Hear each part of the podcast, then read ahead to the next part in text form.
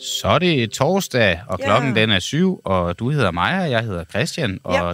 der lytter med har også et navn, men vi kender det ikke, men uanset hvad, så er vi glade for, at du har valgt at stå tidligt op og tænde for din øh, uafhængige morgenradio. Skriv dit navn i kommentarsporet på Facebook. Så kan vi sige godmorgen til dig. Øhm, vi har jo nogle øh, forskellige spørgsmål i dag, Maja. En af de spørgsmål, der vi stiller, det er, om der er plads på venstrefløjen til at mene, at der kun findes to køn. Det spørger vi om, fordi, det medlem, fordi øh, et medlem af enhedslisten, vi skal tale med øh, nu her faktisk, føler sig udskammet efter at have givet udtryk for, at det, at man kan skifte sit køn, er en stor, fed ideologisk løgn, som er i gang med at lave uoprettelig skade, først og fremmest på mange piger, som i meget højere grad end drenge bliver tiltrukket af ideen om at blive en, en dreng. Det har vedkommende sagt. Inden vi lige har ham øh, på mig, hvor mange køn synes du, der findes? Øh, Jeg synes, der findes øh, så mange, som man gerne vil have, der findes. Mm. Det er et godt svar. Så der kunne findes... Hvor mange synes du, der findes? Øh, jamen, jeg ved det ikke. Altså, det, det tror jeg ikke, det er noget, at øh, man sådan... Det, det skal jeg jo ikke kunne sige, at man ikke skal kunne, men jeg, jeg tænker ikke, at det er noget, jeg kan, kan definere. Altså, jeg synes jo, der er mit... Jeg har mit eget køn. Det ved jeg i hvert fald findes. Hvis der så er en, der har et andet køn, som ikke er mand eller kvinde, så tror jeg ikke, at jeg føler, at jeg har berettigelse til at kunne sige, ved du hvad, det der, det kan du ikke være. Nej, Du er en dreng, eller også er du en pige. man får måske heller ikke så meget ud af det. Ja, det ved jeg ikke. Nej, nej, nej. Nej, men altså, øhm, jeg glæder mig da til at høre, hvad det er, alt det der går ud på. Ja, og det er jo øh, dig, Ulf Baldrian Kusk Harbo, byrådsmedlem for Enhedslisten i Nordjurs Kommune, vi, vi sidder og taler om lige nu. Godmorgen. Godmorgen. Øh, jeg vil gerne lige starte med at spille et øh, lille klip for dig. Det hører du her.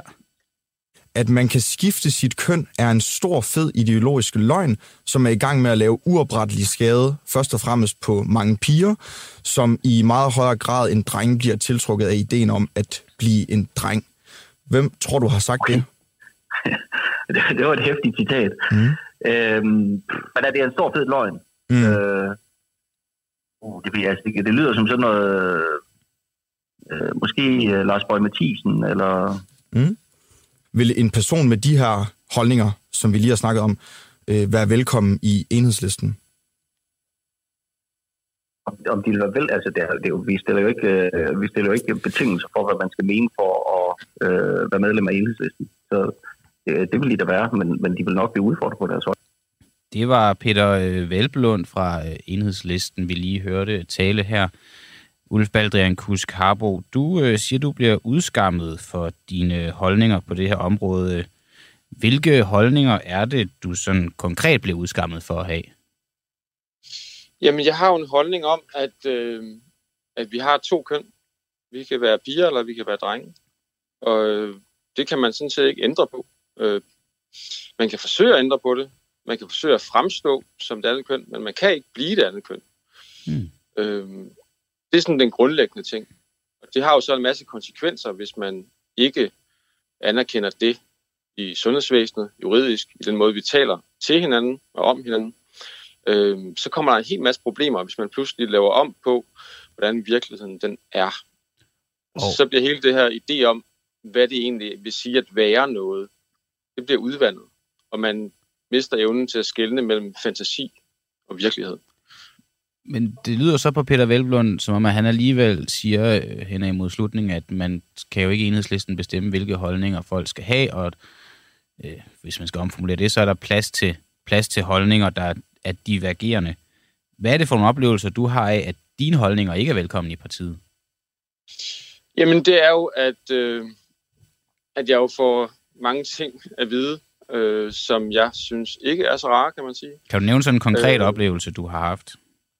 Jamen, folk, der skriver om deres følelser, at de bliver meget vrede på mig, men uden at skrive, hvad det er, der gør dem vrede præcis. Altså, hvad er det præcis, jeg har sagt? Nu har jeg skrevet mange opslag, øh, der er blevet kommenteret mange, mange hundrede gange, delt mange gange de sidste par uger her om det her Mm. emne her. Øh, og hvis folk så bare pludselig skriver, at de ikke bare er, er ærgerlige, men faktisk bliver vrede på mig, men ikke skriver præcis, hvad der er, de bliver vrede over. Altså, jeg har jo kommet en masse oplysninger om, hvad sker der i Danmark, Mm. hvad sker der i verden, Ja. hvad, og så i stedet for at forholde sig til de problemer, der kommer af, at man siger lige pludselig, at for eksempel transkvinder er kvinder, eller transmænd er mænd, det skaber problemer i Men- vores samfund. Men de her folk, du siger, der folk- skriver negativt til dig og sådan noget, er- er det folk fra enhedslisten, eller er det bare almindelige mennesker? Fordi det, jeg tænker på, det er, at jeg kunne forstå, at du ikke føler, at dine holdninger er velkomne i partiet, og at på den baggrund er du blevet... Altså det eksempel, jeg lige nævnte, det, var, det er en fra enhedslisten. Det er en fra enhedslisten. En Ja, fra... og det er der også andre, der er. Og så er der andre, der, er, der stemmer enhedslisten, eller stemmer helt ud på, den- på venstrefløjen. Øh, det, er, det er det generelt. Ulf, må jeg bare lige spørge om noget opklarende. Når folk så skriver øh, til dig, at de er vrede på dig, er det så privat, eller er det under et opslag, hvor du giver udtryk for den her holdning? Det er opslaget. Det Hvem er det, der skriver fra enhedslisten til dig? Du ikke må mene, som du mener, eller at det er i Jamen, hvert fald det- forkert. det, det vil jeg egentlig ikke, det kan man se ind på min Facebook-profil. Det, men jeg, vil, jeg vil, tror, jeg vil lige sige, at jeg synes jo, det er jo fantastisk. Jeg er taknemmelig for at være et parti, hvor man har lov til at have divergerende holdninger. Det synes jeg jo lige en pointe, vi skal have med. Øh, Det, vil jeg jo, det er jeg jo rigtig glad for. Ellers ville jeg jo slet ikke ture at sige min mening om det her. Jo. Fordi Mm. en ting er, at man, man, bliver, man får verbalt skældt ud og, og bliver kaldt alt fra... Øh, ja, din retorik er så skræmmende, at det løber mig koldt ned ad ryggen, eller at jeg udskammer og fornægter mennesker, som i forvejen er presset og diskrimineret, eller jeg er tåbelig og uvidende og ekstremt Mm. og ignorant og snot forkælet. Øh, det, det synes jeg er jo lidt sjovt, at, at nogen kan skrive det, mens andre, de jo, de jo skriver øh, helt modsat, at jeg er ordentlig og sober, og, øh, Mm. og at øh, jeg har stor respekt for den måde, jeg siger tingene på, og at det er en vigtig debat, jeg tager op. Altså, hvordan kan man have, have så divergerende beskrivelser af den måde, jeg skriver på? Men er det ikke mig fordi, jo- at man er enig eller uenig i det, du siger? Er det ikke meget normalt? Jeg synes ikke, det er normalt, eller det bør i hvert fald ikke være normalt, at hvis man er uenig af noget, at så begynder man at, at kalde en folk meget grove. Hvad de har kaldt dig? Kan du ikke prøve at blive lidt konkret? Altså, du behøver sikkert nævne navnene, men du kan godt sige, hvad det er, de har sagt. Det har lige sagt. Tåbelig og uvidende. Tåbelig og uvidende. og ignorant og Men- snot forkælet. Men at, at ja, okay, ja, Tordner frem med halve sandheder. jo, okay, men det er jo også, Og fornægter mennesker, som har det svært. men det lyder også lidt som er holdninger. Men det er ikke holdningstilkendegivelser? I forhold til din Det det. holdningstilkendegivelse? Nej, det er, det er, det er holdningsgivelse om min person, og ikke om det, det drejer sig om. Nemlig at for eksempel i Skotland har man lige nu en kæmpe skandale med dobbelt dømte voldtægtsforbrydere, der mm. kom i kvindefængsel.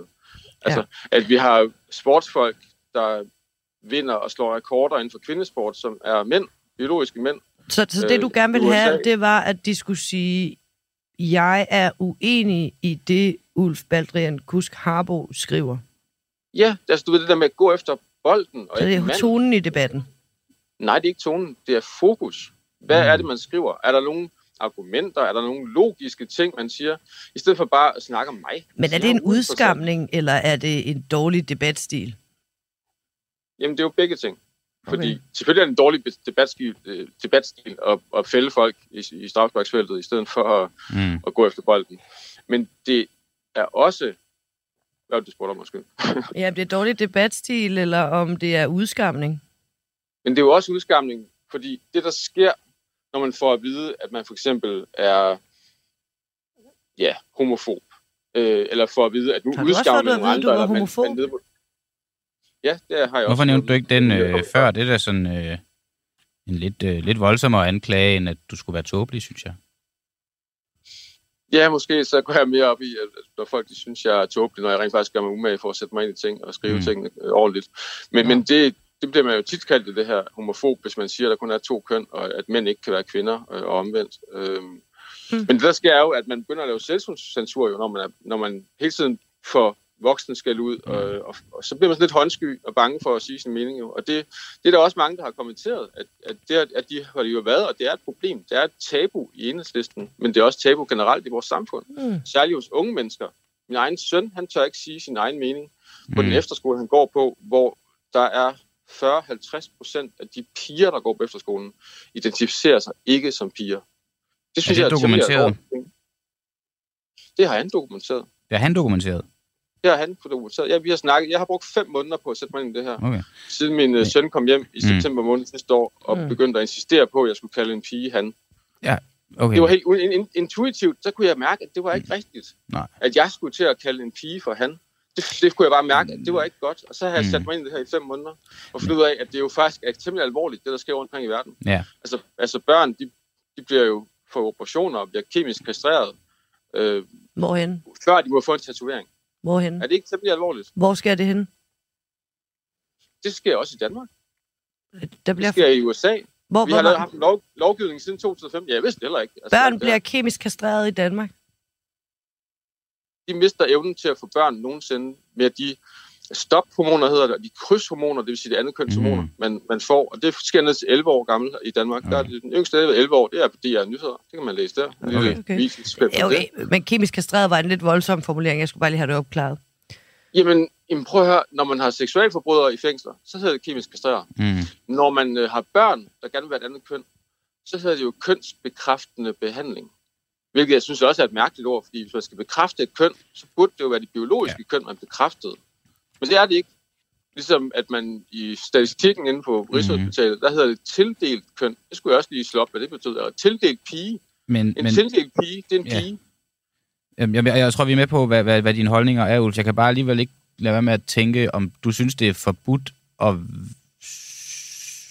være imod dig i enhedslisten. Altså må man ikke synes, at det du siger, det du gør, den du er, er forkert? Ja, det må jeg jo gerne. Men jeg får må- godt nok nogle... Øh, Jamen, må, må de andre partifælder i enhedslisten ikke synes, at det du gør, det du siger, den du er, er forkert? At jeg er forkert. At du har de forkerte holdninger, at du ikke er en god politiker. Jo, selvfølgelig må de du synes, ikke at jeg er... har de forkerte holdninger. Men de skal jo, de skal jo prøve at argumentere lidt.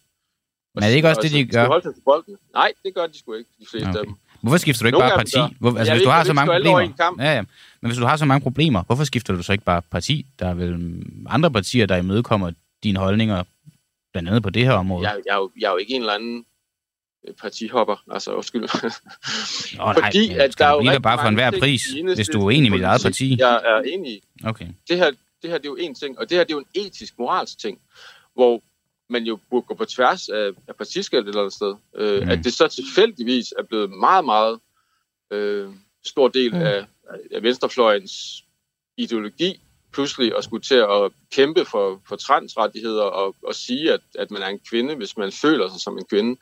Det synes jeg er en skam, og jeg tror, det kommer rigtig meget over på USA, hvor det er gået helt Ja, ja. i, i, Men øh, må man, øh, altså, hvis, hvad, hvad er det egentlig, du godt kunne tænke dig skete? Altså, du kunne godt tænke dig, at folk ikke skrev øh, dumme kommentarer under dit opslag, eller hvad?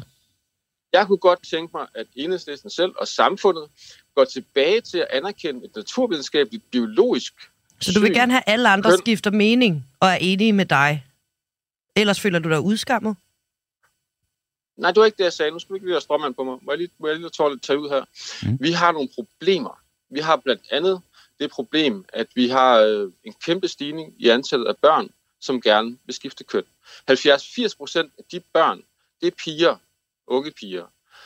Det er et problem. Vi har et problem, at vi giver folk lov til at skifte køn juridisk, uden noget som helst andet. De kan bare sende en ansøgning til CPR-register, så skal de skifte Men, men. Ulf, Der det, det, det har du altså fortalt, og det er det her, der er din holdning. Jeg mener, i forhold til, at du føler, at du ikke kan have den her holdning i både samfundet og i enhedslisten. Hvad er det, du godt kunne tænke dig skete nu? Er folk ikke skrev dårlige kommentarer på det opslag, hvor du ytrer din mening, eller er der noget andet kulturelt i det politiske parti, du er en del af, du godt kunne tænke dig blev anderledes? Jamen, for selvfølgelig kunne jeg godt tænke mig, at vi kan snakke om det her og ordentligt, uden at man skal skælde hinanden ud og kalde hinanden ting og sager. Okay. Men Mm. det største problem er jo ikke, om jeg må sige min mening eller ej, for jeg må gerne sige min mening. Det får bare en masse verbale slag. Det vigtigste er jo, at vi får gjort op med nogle af de opfattelser, vi har om det her område her. Fordi lige nu, lige nu der er det jo en socialkonstruktistisk øh, opfattelse, man har både i sundhedssystemet, i vores behandlingssystem, og politisk set, øh, og i vores samfund, vi skal Mm. tale ja. om tingene på. Alright. Og jeg ved godt, at I hele tiden går tilbage til det, der, det samme spørgsmål, men det er jo faktisk ret vigtigt, at man helt ned til, til to af os alderen i børnehaverne nu skal til at vejlede pædagoger ja. om, at, det, at de har en kønsidentitet, og den identitet, de, de, de føler sig som, det skal man bekræfte i børnehaverne. Ja.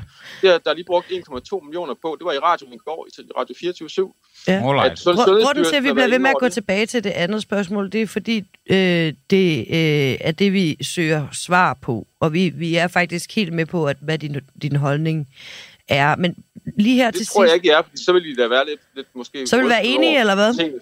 hvis vi, hvis vi Det var klar jeg over, hvad din holdning var, så ville vi være enige. Ellers så, så Nej, det siger jeg forstår ikke, vi det det. siger jeg ikke, men, men, men jeg kunne Okay. godt tænke mig noget logisk konsekvens. Mm. Altså, Men det kan vi jo ikke endnu. yde for dig. Øh, Jo, men Vi det kan jeg prøve. et Jeg, spørgsmål. jeg kan da prøve at komme med en lille ting her. En lille Ej, eksempel men Ulf, her. det her interview, det handler om, hvorvidt der er plads til dine holdninger på øh, venstrefløjen, og ikke hvorvidt, at, øh, hvad dine holdninger er. Og det er det, Det der- vi har, det det, det, du legnet op til. Det er der hos nogen. Ja, men, og, og, det, men det er også derfor, vi, vi, vi, det er simpelthen ikke, nu det er relevant at gå så dybt ned i de holdninger. Det hører så til et andet interview.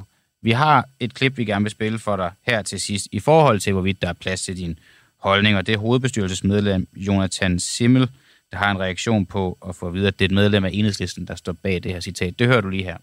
Venstrefløjen er direkte bannerfører for en socialkonstruktivistisk ideologi, som muliggør institutionaliseret overgreb og uretfærdighed. Hvem tror du har sagt det? Altså for det første er det jo et helt absurd sprogbrug. Øh, det taler jo ind i noget halvakademisk. Øh, allerede der kunne man jo overveje, om det var sådan noget Morten Messerschmidt, men i virkeligheden kunne det også godt være et eller andet øh, lidt mere trickspørgsmål. Øh, og mm. så kunne det være en af de der...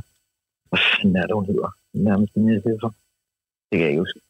Nå, hvad, vi prøver vi noget... Og der er også ham der, nogen gut fra Nye Borgerlige, der er lige hoppet over til DF. Han taler vist også en halv akademisk sprog. Hvad den hedder Mikkel Hvad fanden er Bjørn? det, han hedder? Kan det Ja, præcis. Øhm, det er en politiker fra Enhedslisten øh, fra Ja, interessant. et byrådsmedlem i Nordjurs Kommune, der hedder Ulf Baldrian. Øhm, ja. Ja, og han mener egentlig, at man som venstrefløjspolitiker eller som medlem af enhedslisten øh, føler sig bange for at øh, udtrykke de her, de her holdninger. Øhm, tror du, der er noget i Det er i det, hvert at man føler sig bange? Og det er jeg jo ked af at høre for det første. Mm, Altså, fordi man kan sige, uanset hvilke uenigheder vi har, øh, og jeg synes jo, at nogle af de der synspunkter ligger meget langt fra mine øh, Mhm. personlige. Men uanset hvad, skulle vi jo meget gerne være med til at skabe et rum, hvor det faktisk var muligt at turde sige øh, det, man går og tænker, og de overvejelser, man gør sig. Mm, øh, i. Altså, også ud fra en anerkendelse af, at man både kan lære af det, og vi kan blive klogere ved at diskutere med hinanden, men jo også, at man kan kvalificere nogle synspunkter. Og hvis, det, hvis man går med en specifik type øh, synspunkter, så er man jo nok øh, heller ikke den eneste. Er du glad for den her øh, forsonlige tone, der så alligevel viser sig her, Ulf? Ja da, bestemt. Nå, det er da godt at høre. Og jeg håber da bestemt også, at man i ren praksis vil, vil begynde at prøve at, at lytte lidt til det her, fordi øh, altså, vi har jo et øh, feministisk delprogram i Enhedslisten, som siger, at Enhedslisten arbejder for et ukønnet og normkritisk perspektiv, indarbejdes i alle dele af uddannelsessystemet og i daginstitutionerne. Børn, elever og studerende skal fra vuggestue til videregående uddannelse præsenteres for alle former for kønsidentiteter, seksuelle orienteringer og samlivsformer. Mm. Og det synes jeg jo ikke, man skal, man skal ikke, vuggestuebørn skal jo ikke til at lære Nej. om 72 køn Nej. og over 200 Det, seksualiteter. og det, og det, den, den tager vi sgu en anden gang. det lover øh, vi. Ulf. Den vil vi gerne tage dig med, med Ja, dig en anden gang. Fordi det var simpelthen ikke det, vi havde sat tiden af til. Men tak, fordi du Nej, nej, har jeg sat blev din snakket tid med af en til. fra jer i går, der sagde, at jeg godt måtte sige lidt også om uh, selve... Nå, men det, Det synes jeg også, også du har gjort.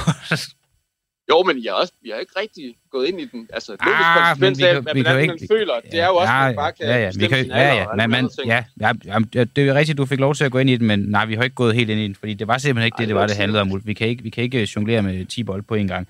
Tak, fordi Ej, du var med svært. Er her til morgen. Og god Ja, dag. velkommen. Ja, god dag. Nå, jamen så lyder det da til, at der alligevel var lidt plads til uenighed.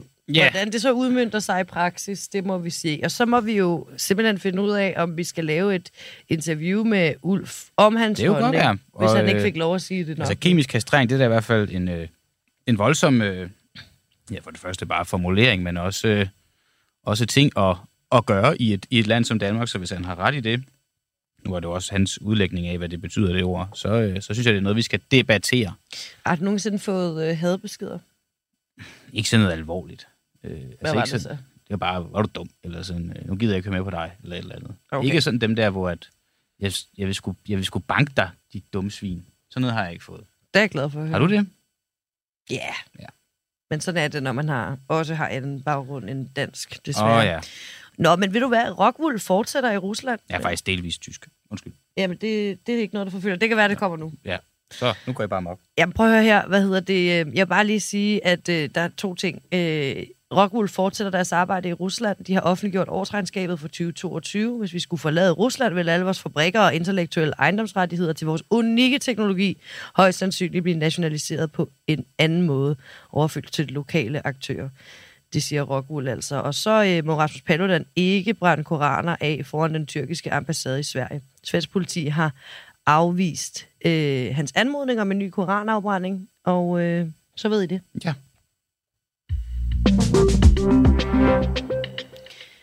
Så er vi videre. Er der plads til det? Det er der, fordi nu skal vi spørge bruger klimaminister Lars Ågård og Energistyrelsen EU øh, som syltekrukke, fordi krigen i Ukraine har givet energiindustrien en grund til at investere i vindmøller. Det er fordi en lang række vindmølleprojekter er sat på pause. Nærmere bestemt så drejer det sig om, at øh, op imod 150, 1500 undskyld, er den største type havmølle, havvindmøller.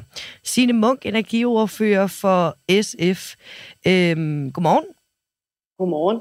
Forklaringen fra Energistyrelsen i mandags, det lød jo en ret kortfattet pressemeddelelse, at man frygter, at havvindmølleprojekter under den såkaldte åben dørordning kan være i strid med EU-retten. Tror du egentlig, at øh, alt snak om EU-ret er et røgslør for at dække over noget andet? Jeg er i hvert fald meget forundret over, at der er opstået et statsstøtteproblem. Hmm. Fordi det er jo sådan en åben dørordning, altså den her mulighed for, at øh, man som investor kan pege på et område og sige, der vil jeg gerne opstille noget havvind. Den har eksisteret i mange år, Hmm. og vi har også øh, vendt og drejet den øh, rent politisk, øh, senest tilbage i 2001. Og jeg har i hvert fald ikke været bekendt med, at der på noget tidspunkt er blevet rejst et flag, som sagde, ah, vi er faktisk begyndt at blive lidt bekymret for, at vi rammer statsstøttereglerne her.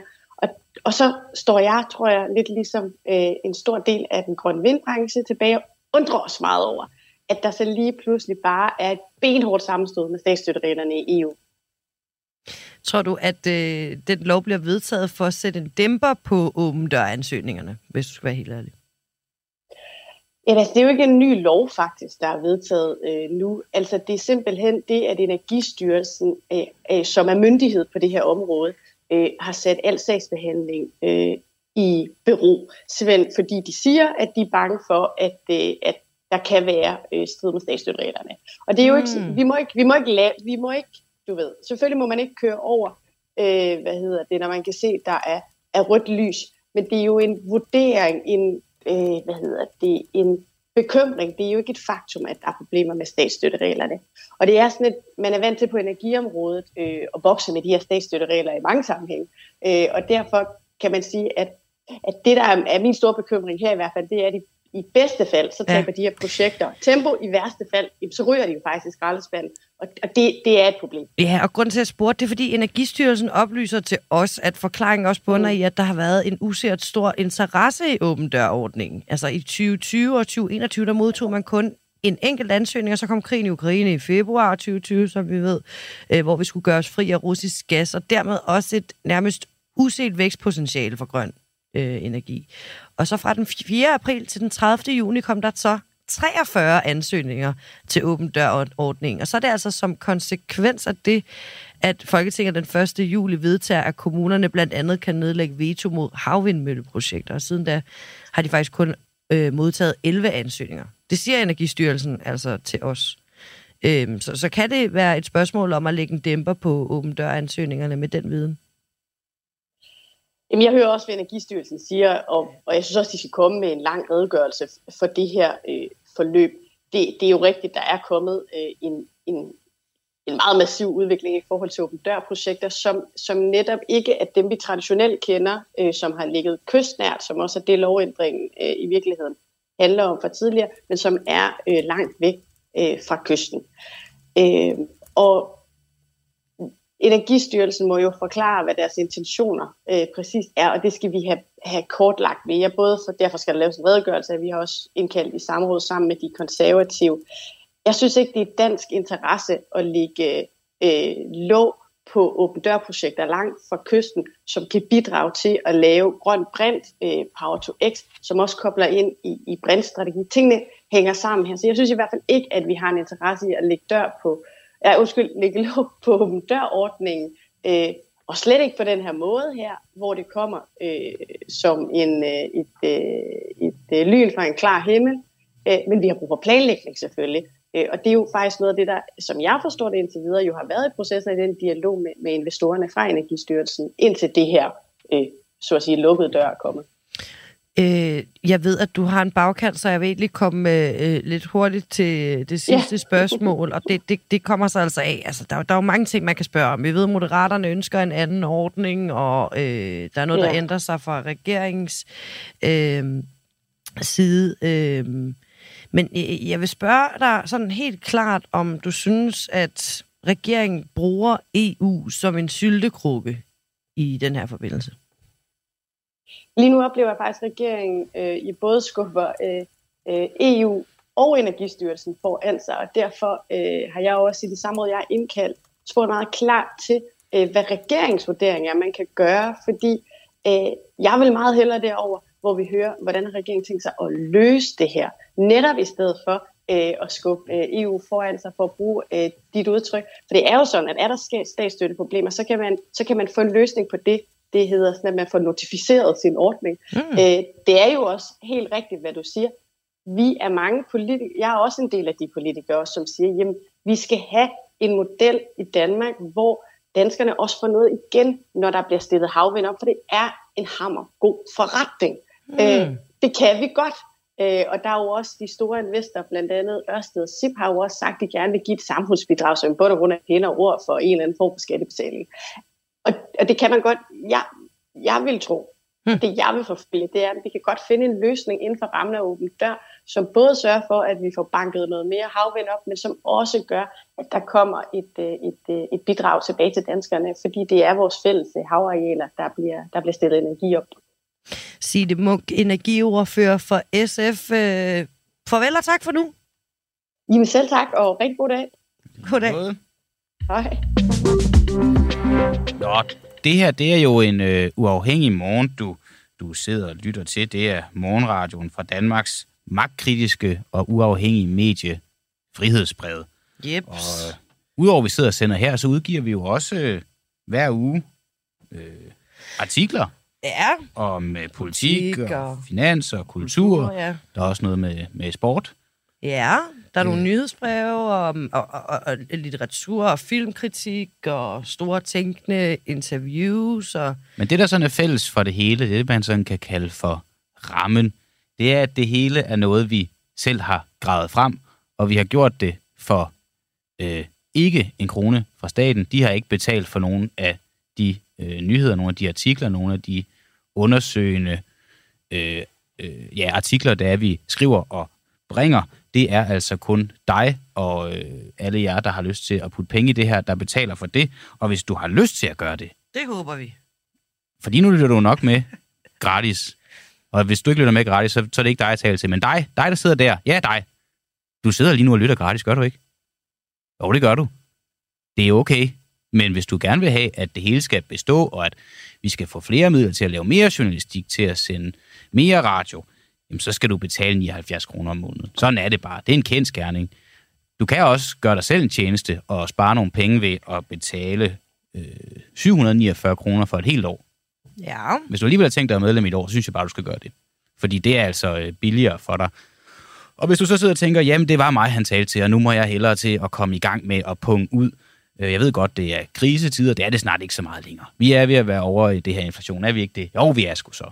Så skal du altså sende en sms til 1245, hvor du bare skal skrive fri. Og det skal du også generelt øh, gøre. Nu bliver nu, det, øh, det er det, vi kalder for et spot nu, for øh, sådan en lille, jeg vil ikke kalde det for reklame, men... Slutter spottet nu? Det, det er slut nu. Ej, jeg vil lige sige, i ah. spot, mens vi er i spottet, okay. vil jeg bare det, sige, man kan også gang. gøre det inde på Frihedsbreds hjemmeside. Man kan også gøre det på frihedsbred.dk. Og så slutter spottet, så og så begynder noget andet. Så gør vi sådan der. Og så vil jeg bare sige, øh, det der 1245, hvor du kan skrive fri, du kan også skrive andet. Du kan skrive øh, holdninger og meninger. Vi havde det her interview med Ulf Baldrian, øh, som øh, man må sige var et interview, der, der, der, der indeholdte holdninger og meninger, og det tænker jeg også, at du har, for du har jo valgt at lytte med i dag, fordi du er et menneske, der interesserer dig for samfundet, fordi du gerne vil have et samfund, der fungerer, et samfund, der er godt. Hvordan synes du, vi får det? Er Ulf Baldrians holdninger en øh, vej derhen? Er det helt galt, det han siger? Hvad tænker du? Er du på venstrefløjen? Er du på højrefløjen? Hvad får du at spise til morgenmad? Du kan skrive lige, hvad det er, du vil. Bare gør det. 1245. Skriv øh, DUAH, og så din øh, sms. Har regeringen egentlig svigtet offerne for IT-kriminalitet? Det spørger du mig om. Det ja, synes jeg ja, ja, godt noget kunne tyde på. Nu, jamen nu, nu spørger du mig alligevel, og jeg okay, siger, jamen, at øh, de har i hvert fald henlagt en hel masse sager, og øh, mere præcist 40.811 sager ja. om øh, økonomisk kriminalitet øh, har er blevet øh, lagt henlagt, som man siger. Peter Hubbelgaard, han sagde i den forbindelse, at der er behov for, at vi alle sammen tænker os rigtig, rigtig godt om, når man får en mail fra en prins i udlandet, der vil donere penge Øh, hvis bare man sender kortnummeret, så skal man lade være. Og det er jo så det konkrete eksempel, vi har på, hvad det vil sige at tænke sig om. Det uddybede, øh, hvad hedder det, retsordfører for Socialdemokratiet. Så i går, da vi talte med ham... Det er Bjørn Brandenborg. Det er Bjørn Brandenborg. Og øh, prøv at høre, hvordan det lød. Om det vil være at være kritisk over for de ting, som, som du modtager, og de ting, som mm. du klikker på, og også være sikker på, øh, at der er nogen, der, der ringer dig op, hvem, hvem det er, der ringer, hvor de ringer fra. Og hvad skal jeg så gøre helt konkret? Nå, men bare bruge din, din sunde fornuft, det tænker jeg godt, du kan finde ud af, men det er jo også... Jamen, det hvad betyder sådan, det at bruge sin sunde fornuft? Fordi det er der altså rigtig mange, der øh, forsøger at gøre, hvor det så alligevel Jamen, går galt, ikke? Ja, præcis, og det er jo, jeg tror ikke, altså, nu mistænker jeg ikke dig for ikke at kunne finde ud af det, men, men det er jo for eksempel også, fordi vi, vi har... Nej, det er det, der føler ret i. Men vi har, øh, vi lever også i en tid, især i Danmark, hvor vi er enormt øh, digitaliseret, øh, og der har vi nogle, nogle ældre generationer især, som også øh, kan være udfordret øh, af det, fordi det er et krav, at de skal være øh, digitale, og for nogle af dem, øh, for en hel del også i min egen familie, der er det jo en mm. udfordring, og derfor så har man nogle gange brug for lidt hjælp, eller man er måske også, hvad skal man sige, lidt mere sådan... Øh, tro mod, at når der er nogen, der henvender sig for at hjælpe, så gør man faktisk en god tjeneste. Det er jo rigtig godt, at ja. vi har sådan i Danmark, men, men der skal vi måske hjælpe hinanden med at være lidt kritiske. Ja, og sådan fortsætter det ellers øh, en smule ukonkret, kan jeg vist godt tilmelde mig at sige. Og for præcis et år siden, der øh, interviewede en uafhængig morgen Henriette Mor, som er en af de danskere, der trykkede på øh, et bedragerisk link og endte i afgrundsdybt gæld. Henriette Mor, godmorgen. Godmorgen. Du er, kan man vel godt sige, tidligere offer for IT-kriminalitet. Jeg vil lige spørge dig, glemte du at bruge din sunde fornuft dengang? Ja, det vil, det vil nogen jo nok sige, jeg gjorde, og det siger de også. Men øh, jeg var derhen, hvor jeg var presset øh, økonomisk, og det virkede så fristende, det virkede så let, det her. Mm. Og det burde jo nok have lyttet noget mere til i mig selv. Ikke? Ja. Men, men det gik galt, og det kan jeg jo så forstå, det gjort for mange andre også. Og hvad skete der øh, dengang? Bare lige jamen, der skete, jamen, der skete ganske enkelt det, at jeg på Facebook så ude siden en, øh, sådan en gul annonce, om, eller hvad man kalder det for, om hvor let det kunne blive at vende sin økonomi til noget godt. Mm. Og jeg var, synes, den, synes jeg dengang ret presset, og, og tænkte, det prøver du at, at kigge nærmere på. Og inden jeg fik set mig om, så var der en flink herre i telefonen, som sagde, du skal bare deponere øh, 250 euro, det var omkring 1800 kroner. Jeg sagde, det kan jeg godt. Og det gjorde jeg. Og så endte det jo så bare en mølle, hvor jeg skulle kaste endnu flere penge i. Igen og igen oh, og igen. Ja. Og til sidst, ender det med, at en, øh, en mand får mig til at tage en masse lån ved hans hjælp på nettet af de her kviklån. Og det, det koster mig 250.000, og, og, og det sidder jeg så og kæmper med at betale i dag for den fejl. Det så jo, det er, det var dumt, men det skete. Uh, Henriette, blev, øh, blev din sag opklaret? Nej, okay. og det, det var til trods for, at jeg henvendte mig til politiet. Vi kørte op på øh, Slagelse station, min uh, politistation, min datter og jeg. Og de ville se på det, men de kunne ikke finde beviser nok mm. øh, til at, at gå ind i, videre ind i sagen. Og øh, få noget tilbage, det, altså få erstatning eller få noget tilbage, det kommer aldrig til at ske. Men jeg synes bestemt, at regeringen skal arbejde på at, at gøre noget for at stoppe den her form for kriminalitet. Og så blive bedre til at støtte offrene. For vi havde ikke nogen sted at gå hen bagefter, når det gjorde ondt. Og, øh, og det, det gør virkelig ikke godt at, at være i så stor gæld mm-hmm. på, den, på den bare, bare form lige... for, for ja. investering, som vi forsøgte at, gøre. Det var jo for at investere, at jeg Ja. gjorde det i det Ja. her bitcoin. Ja. Ja, Men, men, men, men hør, der, der er en, der skriver på vores... Øh, vi laver sådan en Facebook-livesending, som du nok ved. Øh, der er en, der hedder Ja. Nina Holm Johansen, der spørger, er, er man et offer, når man træffer et valg? ja, det synes jeg godt, man kan sige, at vi er. Okay. Og Det synes jeg. øhm, er du en af dem, der øh, har brug for hjælp til at være lidt mere kritisk over for fusk? Du kunne godt tænke dig at få noget hjælp? Ja, jeg kunne, jeg kunne, godt, kunne bestemt godt tænke mig at blive dygtigere. Og- og øh, hvem skal så give dig? at undgå. Hvem skal give dig den hjælp, synes du? Ja, ja, hvem det er, ja, måske nogen, der, øh, der selv har, har, har hjulpet andre på et tidspunkt, ud af noget, de ikke kunne overskue at være i, Mm. mm. øhm, hvor man tager det forkerte beslutning. Det, det kunne være en, jeg vil nok sige, en, øh, en ekspert inden for økonomi, øhm, og, og en, som har en, en, en form for indsigt i psykologi også, øh, som sætter sig ind i, som evner at sætte sig ind i, i de her offres situation eller sted, øhm, og så råde det ud fra. Og er det staten, der skal tilbyde den hjælp, synes du? Øh, ja, det synes jeg faktisk. Mm. Nu, øh, nu rørte det mig dybt, hvor jeg så en, en, en ganske yngre mand, der havde investeret alt, hvad han ejede havde i bitcoin, og det sidder med en gæld i dag på 3 millioner, hvor øh, skat er en del af, af grunden til, at han er, er så for stærk for gældet i dag også. Mm. Øhm, ved han også forsøgt at investere i bitcoin. Øhm, så ja, staten bør, bør også øh, gå mere ind i de her øh, meget triste sager, der, der sker i, i befolkningen, Og, så vi kan undgå det her. og, og hvordan, hvordan kan det være, at du synes, at det er altså, hvad kan man sige, staten og dermed andre borgere, der øhm, skal hjælpe øh, folk, der som dig ender i en situation øhm, efter selv på mange måder at have truffet et valg, ikke? som så var forkert. Jo. Præcis.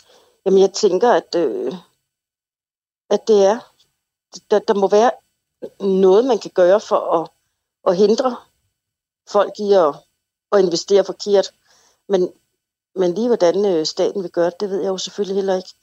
Men, men jeg tror, der skal, nå, der skal ske en forandring inden for regeringen af omkring investering i, i de her bitcoin, hvor, hvor det kendes så galt, så, så folk de får, får en kæmpe gæld, og, og dermed et rigtig svært liv at, at komme videre i. Ja, men synes du så, at øh, justitsminister Peter Hummelgaard løber fra sit ansvar? Ja, det synes jeg. Det synes jeg bestemt, han gør. Og, og jeg tænker ikke, han har sat sig rigeligt ind, eller rigtigt ind i, Ja. hvad det er, det her med investering af, bitcoin, og, og hvordan det kan lade sig gøre, at folk de mister så mange penge og ender med at være dybt forgældet. Jeg, jeg, jeg synes, det er en meget let løsning at bare sige, at men, øh, de ofre, de må klare det hele selv. Men burde staten så betale din gæld, eller hvad, hvad synes du? Nej, ikke nødvendigvis. Øhm, men, men det ville være rigtig rart, at man kunne få, få fat i de her folk, der sidder og laver alt det her kriminalitet, fordi det er kriminelt. Og de bør stilles og drages til ansvar, fordi de gør ved andre. Vi, vi, er, lidt, vi er lidt uvidende, vi er lidt, øh, øh, hvad skal man sige, øh, hook på det her, Mm. der kan gøre tilværelsen så meget nemmere på kort tid, når det, når det lykkes. Øhm, og, og der tænker jeg, at der, der bør regeringen gå ind og, og gøre noget, fordi det er, jo, det er jo ikke okay, at folk de ender i en kæmpe gæld, fordi man har troet på noget. Den gæld sidder du jo så i nu. Du har stadig Ja. gælden hængende over hovedet. Mm. Hvor mange penge er det, du skylder? Har du lyst til at sige det? Jamen altså, det, det vil jeg gerne... Øh, det, altså gælden er vokset ved, der har været løbet masser af renter øh, oveni, men jeg har betalt rigtig, rigtig mange penge ud, Mm. og den er nede på omkring, omkring 360.000 i dag, Okay. og, øh, Hvad, og det er hvad har det så stadigvæk mange penge. hvad har det af konsekvenser for dig, at du har den her gæld hængende over hovedet, som Jamen, hvis det har det sagen var konsekvens- opklaret, var der jo hjælp til at, eller var der, var der mulighed for at hjælpe dig, men det har der jo så ikke. Hvad har det af konsekvenser for dig? Altså, det har en konsekvens, at jeg, jeg arbejder øh, rigtig meget og skal lægge et, et vist beløb hver måned til at kunne afvikle gæld. Mm. Og det, øh, det, det er hårdt. Både, Hvordan, øh, hvordan er det hårdt? Hvad mærker du? Jamen, jamen, det er hårdt, fordi jeg har en god løn, men der er ikke noget tilbage, når, når alt er betalt. Mm. Så det er ligesom at, at leve med skruen uden ende. Altså, det er hive arbejde rigtig meget, tjene rigtig mange penge, som jeg kunne have haft det betydeligt bedre. Hvad, hvad synes du egentlig er vigtigst, at uh, der bliver gjort et stykke forebyggende arbejde, så folk de ikke uh, ender i den her situation, som du er i, eller at man bagefter får hjælp, hvis det er, at man så falder i fælden?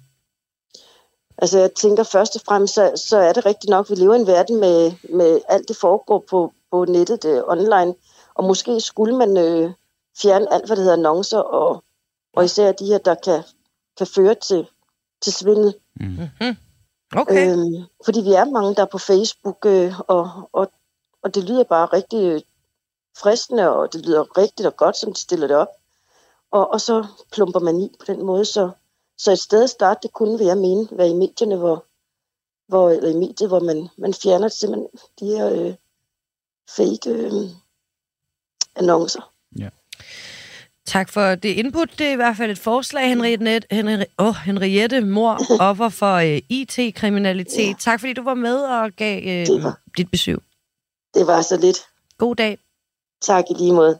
Hej. Får altså nogle uh, lytterkommentarer her, uh, Christian, inde ja. på Facebook Live, som vi sender. Det er vi jo glade for. Ja. Der er for eksempel Pernille Klindrup Pagård, det kan være, jeg siger det forkert, Pernille, der er videnskabeligt to køn, skriver hun. Slut. Prut, jura en anden snak, anden snak. Alt det der woke, bip, er komplet vanvid og kun til at skabe forvirring. Øh, især for børn, skriver hun. Det skal bare høre op. Mm. Så er der en Lene Mørk, der, øh, hvis der er enig, øh, to køn, skriver hun. Bum. Andet er tankespind. Man må føle sig som et æsel for min skyld, men børnene skal man lade være. De har ingen anelse om konsekvenserne af for tidlig voksen indblanding, og nogle voksne kan tydeligvis ikke genkende grænserne.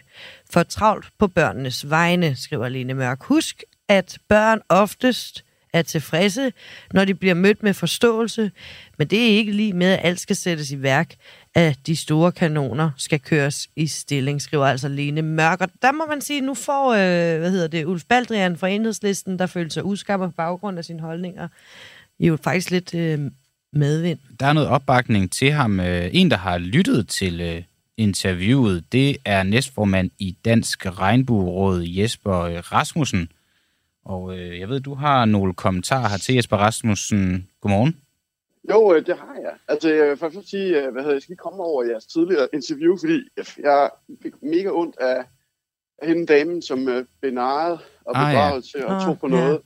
Og hvad hedder det? Og jeg nævner det, fordi at, at øh, det er meget af det, som den her problematik handler om, bare i børnehøjde. Altså børn, der mm. bliver forledt ind til at tro noget andet. Og det, når det kan ske for voksne mennesker, som det skete for hende, den, øh, søde dame, I havde igennem, mm. så kan man næsten forestille sig, hvor nemt det er også at få børn til at tro på noget, øh, som ikke er rigtigt. Det er jo det, oh, Ulf... Øh, du kobler simpelthen øh, Henriettes... IT-kriminalitet og... IT-kriminalitet. Ja, ja, nej, ikke så meget kriminalitet, men ja, mere det der med, at hvor let man som menneske kan forledes, mm. når man ligesom bliver nedsænket i noget, som man så gerne vil tro på, og som man tænker kan løse ens problemer. Og det er jo det, der er på spil for mange af de her børn. Det er, at de har en masse issues, som de prøver at klare sig igennem, og så bliver de groomet på sociale medier ind i en tankegang om, at det, der løser dem, mm. det er, at de skifter fra at være Emilie til Emil.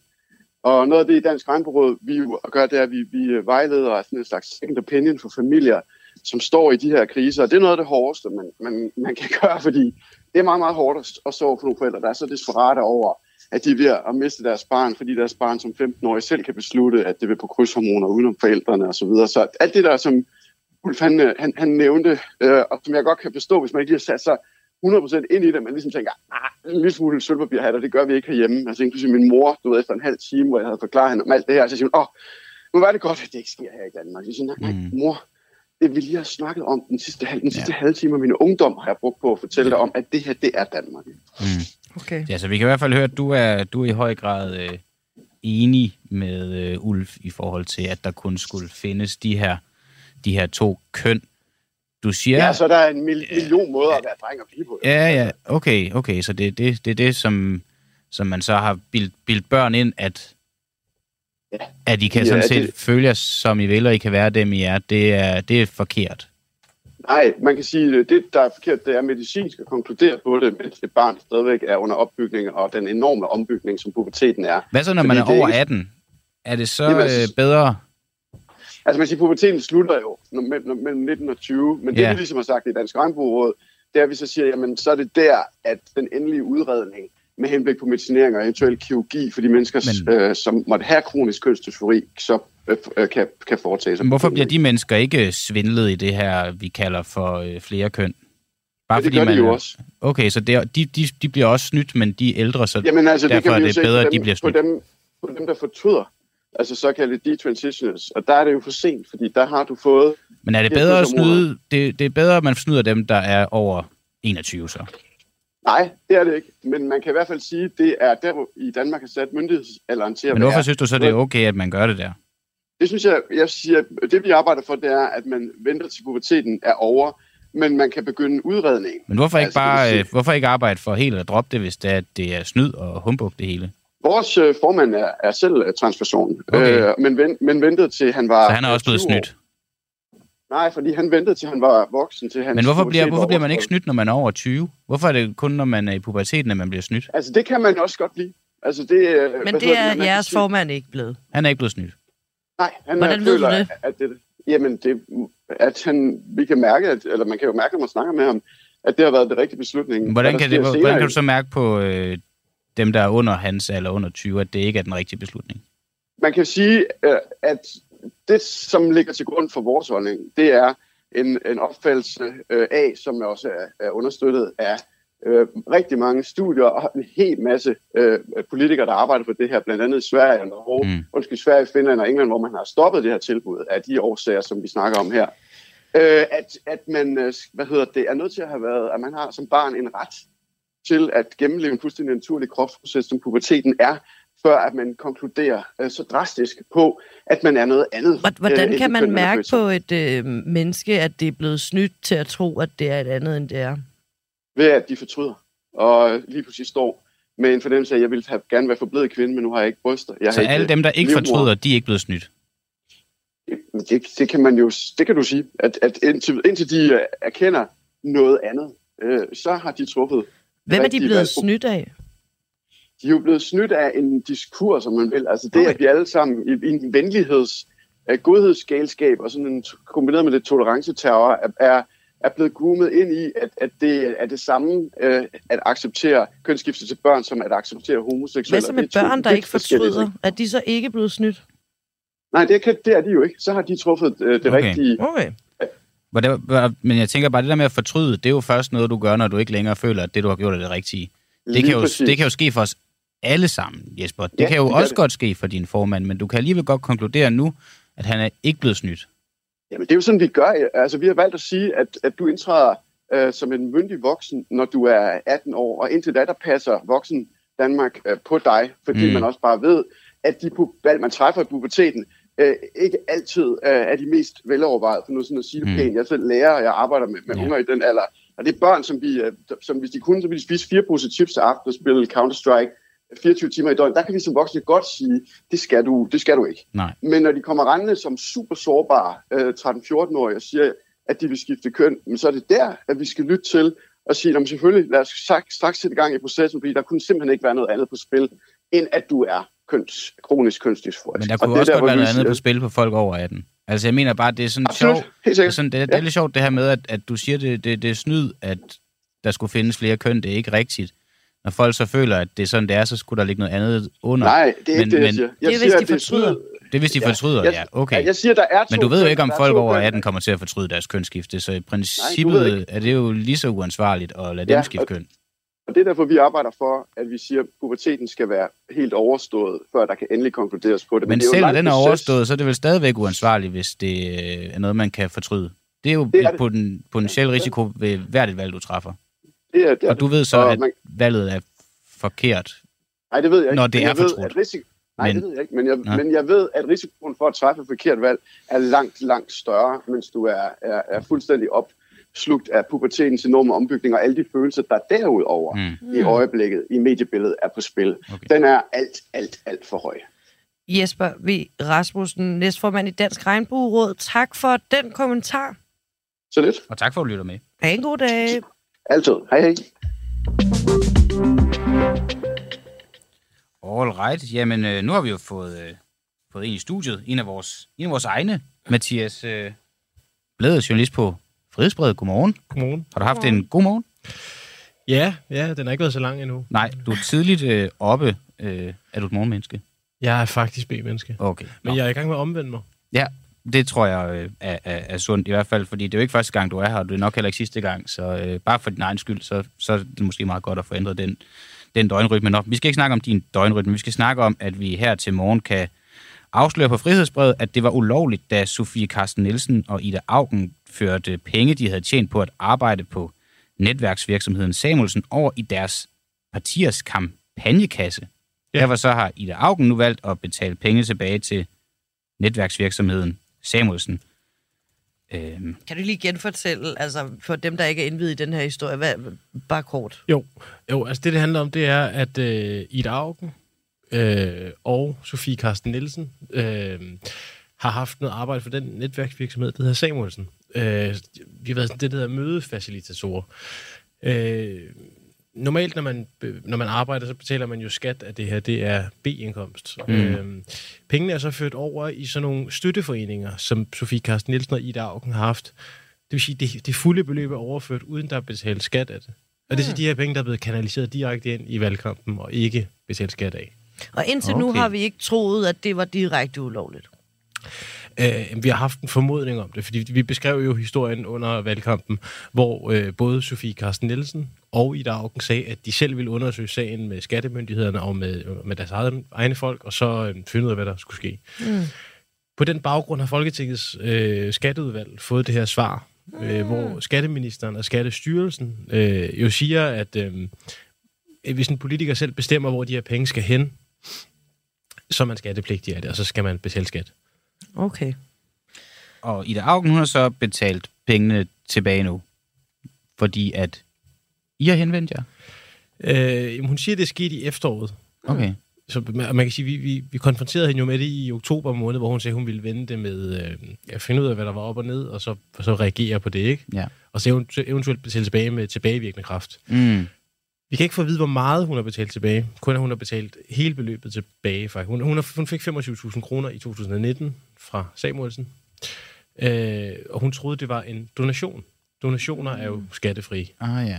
Okay, og hvad så med Sofie Carsten Nielsen? Jamen, hun vil ikke sige ret meget. Okay, Øh, fordi hun afventer svar fra skattemyndighederne selv på sin personlige sag. men Okay. hun kan jo se, at Ida Augen har valgt at betale tilbage, men det er ikke nok for hende til så også at sige, nå, så er det sgu nok også noget, jeg bør gøre. Nej, altså vi prøvede i hvert fald at få hende i tale om det i går, og der var meldingen, at det, det havde hun ikke lyst til at sige ret meget om. Mm. Men hvis man læser det svar, der er til Folketingets skatteudvalg, så er der egentlig ikke så meget at, øh, at, at rafle om, fordi øh, altså det her det handler om, om politikerne har indflydelse, eller om personer har indflydelse på, hvor pengene sendes hen. Mm. Hvis, man nu, hvis vi nu arbejder i vores branche, kan man jo også sagtens bijobbe.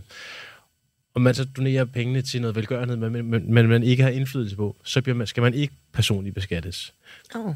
Hvis man donerer dem til en øh, privat forening, man har, så skal man beskattes, fordi man bestemmer, hvor pengene skal. Men der er jo så der, hvor at øh, jeg så kunne lave min egen personlige fond, Ja. som hedder Fonden til Majas skoleliv. Præcis. Og så ville det være fint nok, at jeg bare lige fik øh, lagt 50.000 derover til den fond, der arbejder for mit liv. Ja, nej, men, fordi så, så bestemmer du, hvor pengene skal hen. Og så, Ah, nu, det er der, den er. det, det er jo tidligere om morgenen, men der er tale om det, der hedder øh, dispositivt afkald. Okay, Så betyder, Fyr at, man, at, at man ligesom at man disponerer over pengene. Mhm. Men hvis der er blankt afkald, altså hvor man ikke har nogen indflydelse på, hvor pengene skal hen, så skal man ikke beskattes af det. Okay, Det er sådan, det, det, er det sagen handler om. Okay. Hvad hedder det? Det lyder så til, at der er blevet gjort noget, der ikke var i henhold med reglerne. Skal de straffes? Altså ifølge eksperter, vi har talt med, så er der basis for at rejse en, en sag om uaksomt øh, skattesvig. Og så må man jo under en strafferetlig efterforskning finde ud af, om der har været et forsæt med det her. Øhm, Det er jo ret alvorligt, Ja. lyder det til. jeg, jeg ved ikke, hvor mange af den type sager, der, der, der rejser sig, men, men man kan sige, at loven gælder jo for alle, os mm. politikere. Og det er jo også noget, det eksperterne hæfter sig ved. Altså, at politikere jo egentlig burde have styr på det her, når det er en, en, øh, en velintegreret del af deres fundraising-arbejde. Hvor alvorlig er den her sag for dem, hvis du selv skal sige det?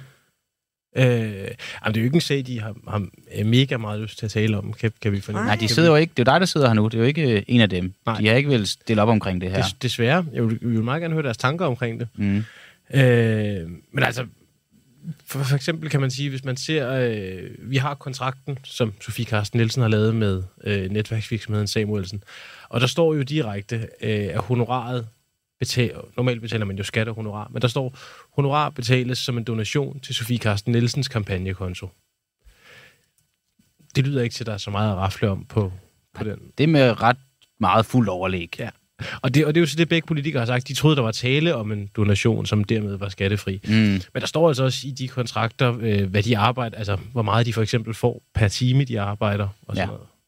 og man kan jo ikke bare arbejde sort. Hvad gør du herfra?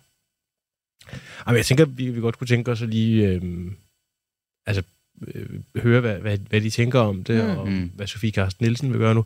Og så tror jeg måske ikke, det, at det er de eneste øh, politikere på Christiansborg, som har en lille smule problemer med, Oh, med nej. skattebetalingen. Så der skal graves mere. Det tror jeg. Det er ret godt, du forventer din døgnrytme, Mathias Bladel, fordi det lyder som om, du kommer tilbage ind i en uafhængig morgen. Må det ikke? Det glæder vi os til. I lige måde. Øhm, så må du prøve at se, om du kan komme igennem resten af morgenen. Det hjælper at tage en kop kaffe, som jeg kan se, du har Ja. der. Ja. Tak fordi du kom. Prøv, inden vi lige slutter af, så vil jeg altså lige sige, Christian, hvis det er okay, i Jamen, dag, Det er okay. som er torsdag i øvrigt, øh, der skulle en, øh, øh, hvad hedder det, tidligere PT-ansat for retten, men da anklagemyndigheden mener, at retssagen ikke burde være helt lukket for offentligheden, er den nu efter deres anmodning blevet udsat. Den tidligere PT-agent mm. skulle angiveligt have videregivet oplysninger om Ahmed Samsam til pressen. Højesteret skal nu vurdere graden af lukkethed, før den kommer frem, Ja. vil jeg bare lige sige. Og så skal vi måske også lige vende en... Øh, det er jo fordi, det er en tråd, vi øh, kører lidt i.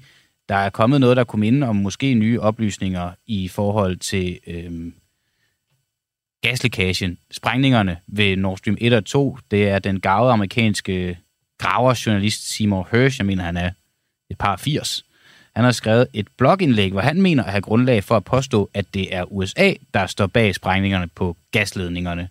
I blogindlægget, der, øh, det bygger på sådan en, en anonym kilde, som han ikke vil... Han vil selvfølgelig ikke sige, hvem, hvem det er, men han vil heller ikke rigtig sige, hvad vedkommende konkret arbejder med. Men det er i hvert fald ifølge ham en central kilde, og han øh, skulle have, eller han eller hun skulle have berettet til, til journalisten, at dykkere fra det amerikanske militær skulle have placeret sprængstof under gasledningerne i internationalt øh, farvand i svensk og dansk økonomisk zone her tilbage i, i juni, og norske styrker skulle angiveligt have bidraget til at udløse sprængstoffet, skriver han også. Mm-hmm. Han hævder, at så citat, Bidens beslutning om at sabotere rørledningerne kom efter mere end ni måneders hemmelige drøftelser i administrationen. Og øh, det lyder jo helt vildt, hvis det er rigtigt. En, Ja. der har, har hjemme har også har været ude i noget, der minder om, om den her udlægning af sagen. Det er Peter Ernstved. Jeg har skrevet til ham her til morgen, hvor, hvor nyheden er kommet ud. Jeg har ikke lige hørt fra ham endnu, men forhåbentlig kunne han måske være med i, i radioen i morgen og, Mm. og fortælle, om, om han er glad for, for det her. Jamen, det synes jeg, der lyder spændende. Jeg håber, vi får fat i ham, og så er jeg jo egentlig også øh, ret glad for, at I alle sammen har lyttet med her til morgen. Den er jo desværre ved at være slut morgen, men øh, jeg vil bare lige læse op fra vores meget aktive lytterspor. Øhm, der er en Peter Lange, der har skrevet i forhold til historien om svindel, øh, IT-svindel, at det er et strukturelt problem, når så mange mennesker hopper i fælden, og strukturelle problemer henhører under regeringen at løse. Så er der en fra i Moskov, der har skrevet, at det i Danmarks, her til sidst i forbindelse med Mathias Bladels historie, i Danmark straffes politikere jo, hvis de bryder loven, punktum, punktum, punktum, punktum. Ironi kan forekomme her, tror jeg. Det tror jeg også, at det Christian? kan. Nå, men altså, hvis I synes, det var fedt nok i dag, og det håber vi jo, så skal I, kan I så ikke sige til jeres venner, at de skal begynde at lytte med og sådan noget. Altså, det er jo ikke for at presse mig på, men, men øh, vi vil så gerne blive siddende, og øh, det er jo sådan noget, vi kan sikre i fællesskab. Jo, jo, og det er jo, øh, ja, vi øh, sikrer det ved at, at være her, men I sikrer det så ved at, at betale. Og det er jo ikke, åh, det kommer også bare nemt til at lyde som sådan en, en tikkekampagne, men det er jo bare desværre brutalt fakta, at, øh, at arbejde koster penge. Ja, god journalistik koster penge, som man plejer Ja. at sige. Og øh, dertil skal det også siges, at øh, god teknikstyring og øh, regiarbejde koster også penge, og det blev i dag det. udført af Magne Hans og Oliver Nubbenau. Magne sad bag pulten og fodrede os også med, med spørgsmål, hvis vi var ved at løbe tør, og, og Oliver var vist det, det, man kalder for øh, manden, der har det overordnede blik i dag. Det tror jeg. Peter Svars har sammensat det her program. God morgen.